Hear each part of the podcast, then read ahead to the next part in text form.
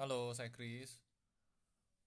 Eh, saya hari ini mau review buku biografi, ya, dari eh, satu orang manajer yang diklaim paling sukses di dunia sepak bola Inggris, Alex Ferguson.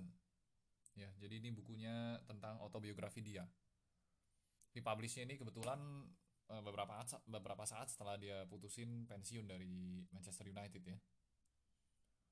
Nah, yang menarik dari buku ini tuh menurut saya ini bukan cuman buat eh, pecinta sepak bola ya, tapi bisa juga buat buat orang awam pada umumnya tentang gimana caranya khususnya dalam hal bangun tim. Bangun tim, terus bikin organisasi yang solid dan pelajaran apa yang bisa diambil waktu kita mau eh, cari suksesor atau pengganti gitu. Jadi ada ada poin-poin penting ini yang mau coba saya ceritain ke teman-teman. Nah, eh, mungkin awalnya kita cerita dari masa-masa awal dia eh, menjabat di United ya. Jadi Sir Alex ini masuk ke United ini tahun 86. Nah, eh, waktu tahun-tahun awal pun ini Sir Alex ini bisa dibilang juga belum belum sukses ya. Mungkin bisa dibilang sekitar empat tahun pertama gitu. Itu dia handle United ini eh, belum bisa dibilang sukses. Bahkan sekitar tahun tahun 90 itu itu sebenarnya Sir Alex sudah sempat eh, ada juara Piala FA gitu sama United tapi masih dikecam sama media-media lokal gitu jadi bisa bisa dibayangin kalau empat tahun pertamanya ini lumayan penuh gejolak gitu ya masih masih masa-masa sulit untuk untuk Sir Alex gitu. Nah eh, kenapa masih masih masa-masa sulit? Ini eh, terkait sama filosofi yang dia terapin eh, waktu handle United ya. Dan filosofi ini mungkin dia pegang teguh terus selama dia handle United gitu. Jadi menurut saya ini ada dua filosofi penting yang Sir Alex terapin ketika bangun tim di United gitu yang pertama itu dia percaya banget sama pentingnya kasih kesempatan kepada pemain muda jadi dari pemain muda ini kan juga bisa dari dua jalur ya bisa dari promote dari akademi ya dari akademi pendidikan klubnya bisa juga dari eh, beli dari klub lain. Nah, tapi sebagian besar eh, pilar-pilar pemainnya itu itu dari akademi, dipromot dari dalam gitu ya. Istilahnya kalau di perusahaan tuh promote from within gitu. Jadi dia dia tahu pemain-pemain mana aja yang yang potensial dan dikasih kesempatan untuk naik ke tim senior gitu dan dan mereka terus berkembang. Ada juga sih pemain-pemain muda yang dibeli sama eh, Sir Alex, tapi memang jumlahnya yang sedi- yang sukses itu lebih sedikit dibandingin dengan yang dipromot dari dalam gitu ya. Nah, sama ada filosofi yang kedua itu Sir Alex selalu percaya sama attacking football. Jadi dia kalau eh, handle United waktu itu, itu dia selalu terapin untuk gaya mainnya tuh selalu nyerang dan cepet ya. Jadi karena sepak bola itu lihatnya hasil ya, jumlah gol yang lebih banyak dari lawannya, itu harus harus dicapainya dengan cara menyerang. Ya, ada istilah the best defense is attack ya itu ada benarnya gitu. Jadi harus nyerang dulu kita dapat gol lebih banyak dari lawan gitu. Nah, hal itu yang Sir Alex terus konsisten terapin sejak awal sampai akhir dia mau pensiun gitu. Makanya kalau banyak fans United zaman dulu yang lihat kalau zaman Sir Alex handle United tuh itu eh, permainannya tuh ngalir dengan cepet gitu dan mereka juga tercermin dari mentalitasnya itu mentalitas juara memang yang ngincar menang setiap kali tanding gitu ya. Nah itu juga yang yang ngebuat eh, kadang-kadang tuh bukan kadang-kadang ya mungkin sering ya. Banyak eh, gol yang tercipta tuh di menit-menit akhir. Jadi karena mereka ini eh, determinasinya tinggi ya selalu maunya menang gitu. Jadi sampai menit-menit akhir pun masih terus usaha gitu jadi walaupun ketinggalan golnya ataupun masih seri itu selalu dikejar untuk untuk dibalikin di turn around hasilnya. Dan memang ternyata banyak juga ya yang yang yang hasilnya begitu gitu. Ya contoh paling diingat adalah waktu final Liga Champions 98 ya. Itu udah masuk injury time sisa tinggal tinggal 2 atau 3 menit gitu ya. Ketinggalan 1-0 itu mungkin udah banyak kali fans United di stadion yang pulang gitu ya tapi ternyata tercipta dua gol di dua menit terakhir gitu. Banyak yang banyak yang bilang ini kayak diatur bandar lah atau atau gimana lah. Tapi ya itu tercermin dari orang-orangnya pemain-pemainnya ini pantang menyerah gitu ya. Nah kalau mau dibandingin sama mungkin klub yang zaman-zaman sekarang mungkin udah udah rada beda ya saya lihat udah udah jarang yang mau berjuang sampai menit-menit akhir gitu ya untuk untuk pemain-pemain sekarang.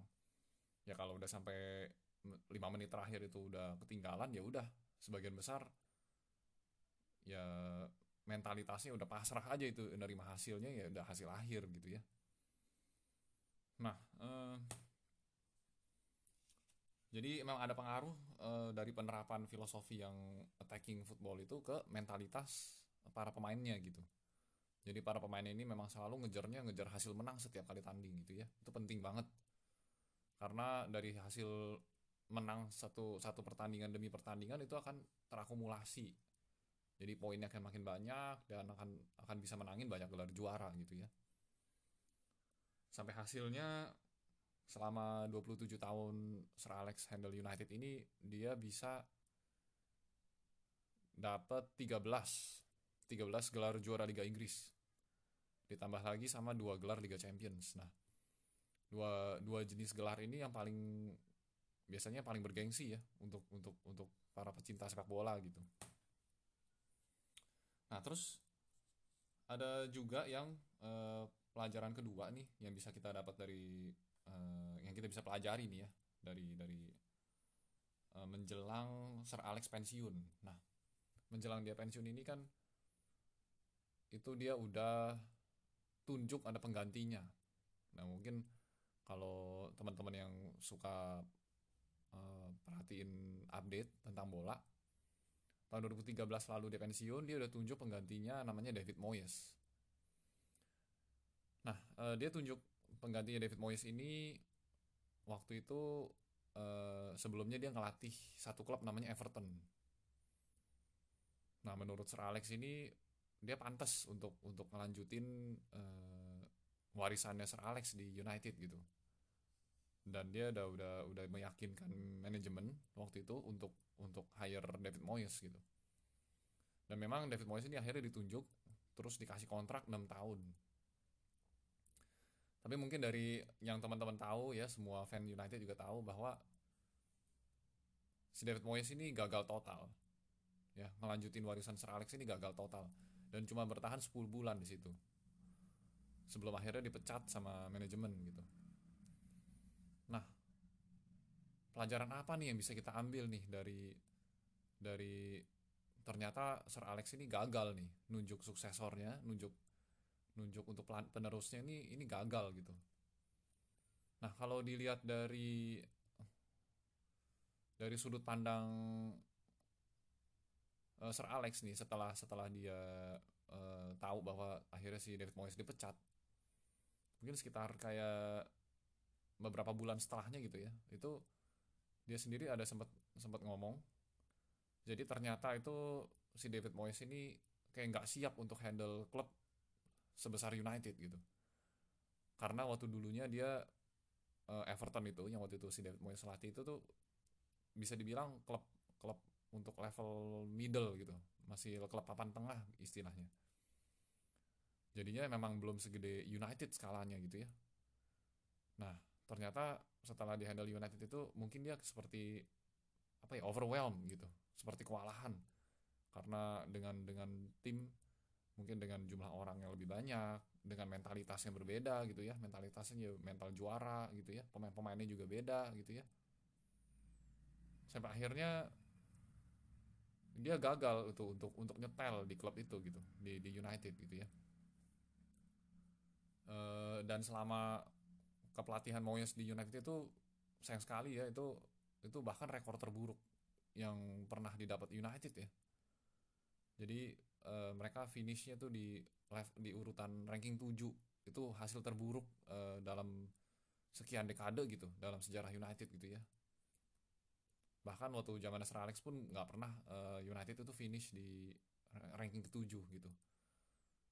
Nah, makanya berbekal dari hasil itu manajemennya putusin buat ngelepas si David Moyes walaupun ini orang tuh ditunjuk secara pribadi sama Sir Alex gitu ya.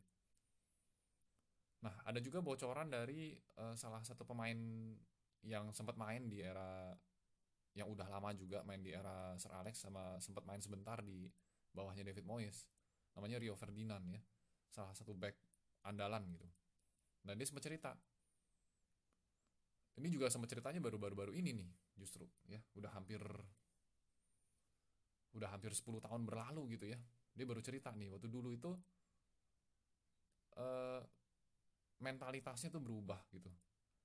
Jadi waktu zaman Sir Alex itu kan setiap kali kita uh, mereka mau tanding itu mentalitasnya kan mereka itu dibiarin main untuk melakukan yang terbaik. Jadi setiap pemain kan udah tahu nih kelebihan masing-masing gitu ya. Mereka diminta untuk ya udah lu main sesuai dengan kehebatan lu gitu. Jadi what you can do best ya gitu ya. Itu itu main lepas aja gitu ya jadi selalu kayak semang, disuntikin semangat motivasi positif bahwa lu bisa ngalahin lawan lu nih gitu nah tapi ternyata pas uh, si David Moyes masuk itu ternyata dia jadi lebih concern sama ini satu dua pemain lawan gitu. Ya jadi misalnya contohnya dia dia lawan Chelsea gitu. Waktu zaman dulu masih ada pemain satu satu dua pemain yang dikhawatirin sama dia gitu. Jadi pas lagi di dressing room masih di uh, masih di ruang ganti mereka bahasnya tentang satu dua pemain itu doang. Nah itu yang pemain-pemain lain tuh jadi pada bingung ini belum pernah nih zaman-zaman dulu nggak pernah nih kita bahas satu dua pemain doang gitu satu dua pemain lawan doang gitu.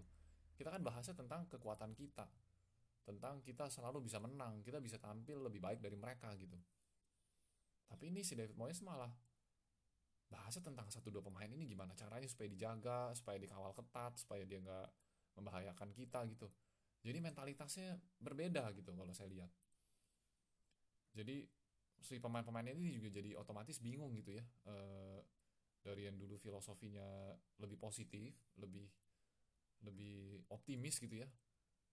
Mungkin setelah era Moyes itu mainnya jadi hati-hati gitu. Nah itu yang yang yang secara nggak langsung jadi mempengaruhi hasil. Jadinya ya mereka mainnya jadi jadi setengah hati jadinya ya. Dan tercermin di hasilnya juga gitu. Nah ini uh, setelah dari era David Moyes sih sampai sekarang kan kita lihat ya uh, United juga sering ganti-ganti manajer. Dan kayaknya urusan isu mental ini nih memang belum bisa beres gitu ya.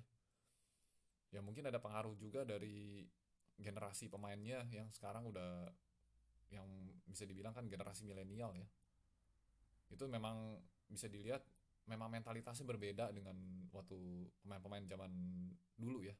Tahun 90-an gitu beda memang kalau yang saya lihat ini mungkin pemain-pemain zaman sekarang ini kan udah udah bisa pegang smartphone gitu ya. Udah ada sosmed. Mungkin juga gajinya juga udah gede gitu ya. Jadi mereka lebih memilih uh, terlena ya. Bisa dibilang terlena dengan hal-hal di luar dari prestasi di lapangan gitu. Kalau waktu zaman dulu mungkin pemain-pemain itu kan dilarang untuk bawa handphone gitu ya ke ke dressing room. Nah sekarang pemain-pemain milenial tuh bebas untuk story gitu ya di di dressing room gitu tanpa tanpa ada batasan gitu ya. Jadi memang mentalitas berbeda semangat juangnya pun beda. Waktu zaman dulu ya pokoknya kalau lagi kalah fokus nih gimana caranya nih supaya bisa balikin keadaan. Nah kalau sekarang ya udah kalah ya udah kalah gitu kan. Masih ada next match gitu. Yang penting gue gue dapat gaji nih masih digaji gue masih bisa hidup enak gitu kan. Kalau yang saya lihat banyak pemain-pemain bola zaman sekarang seperti itu gitu. Nah uh, jadi dua pelajaran tadi ya yang bisa kita coba dapat dari uh, autobiografinya Sir Alex. Yang pertama soal caranya ngebangun tim. Gimana caranya mempercayakan tim kepada eh, pemain-pemain muda binaan sendiri ya. Dikasih kesempatan dikasih waktu untuk untuk explore untuk tumbuh berkembang dan akhirnya bisa jadi andalan tim senior gitu terus eh, ada juga yang dibeli ya salah satu contoh pembelian tersukses adalah ya apalagi kalau bukan Cristiano Ronaldo ya yang akhirnya sampai sekarang balik lagi gitu karena merasa uh, masih utang budi sama Sir Alex gitu. Nah, itu yang soal percaya dengan pemain muda.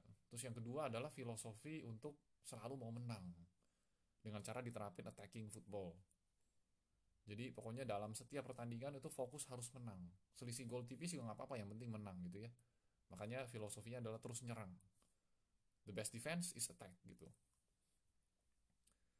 gitu itu yang yang uh, soal poin waktu di uh, bagian awal-awal karir Sir Alex ya nah terus yang poin kedua itu soal pentingnya untuk nunjuk orang yang tepat sebagai penerus jadi waktu dulu itu karena si David Moyes itu mentang-mentang mungkin karena mentang-mentang sama-sama orang Scotland ya satu kampung sama Sir Alex dan umurnya lebih muda. Jadi ya menurut Sir Alex pribadi ini ini cocok nih buat nanganin United gitu ya. Tapi ternyata setelah dijalanin terbukti salah gitu. Si David Moyes ini memang belum belum cukup capable buat handle klub uh, sebesar United waktu itu untuk handle tim yang warisannya warisan Sir Alex seperti itu gitu.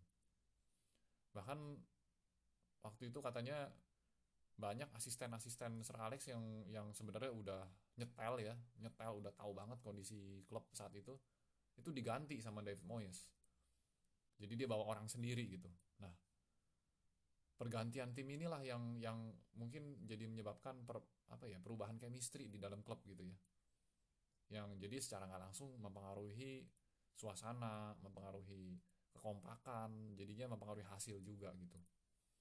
Nah di sini kita belajar kalau misalnya kita mau mungkin mau delegasi tugas atau mau delegasi wewenang atau mungkin mau nunjuk penerus gitu ya itu benar-benar harus coba di dicek ya harus coba di dilihat dulu untuk capability-nya. Dia bisa handle dengan kapasitas pekerjaan sekarang apa enggak gitu jangan cuman gara-gara satu kampung yang sama atau lebih muda jadinya tiba-tiba ditunjuk gitu ya. Nah kita harus lihat dulu nih ini orang sebelumnya handle-nya pengalamannya gimana? Handle klubnya handle klub yang selevel ini juga enggak gitu. Jadi kalau misalnya memang secara capability juga udah enggak uh, belum mampu susah dapat kepercayaan dari pemain gitu. Jadi pemainnya juga jadi nggak percaya ya. Gitu jadi walaupun walaupun taktiknya hebat tapi kalau pemainnya nggak percaya kan yang ujung-ujungnya kan yang menentukan jumlah gol dan hasil di lapangan itu kan pemainnya kan ya gitu.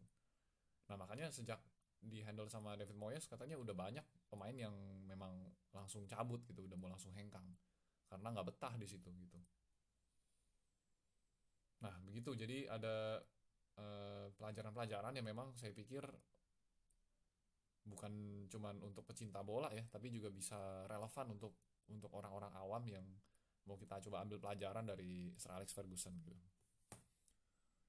Jadi demikian untuk review buku uh, My Autobiography Sir Alex Ferguson ya. Semoga bermanfaat untuk untuk kita semua ya. Thank you.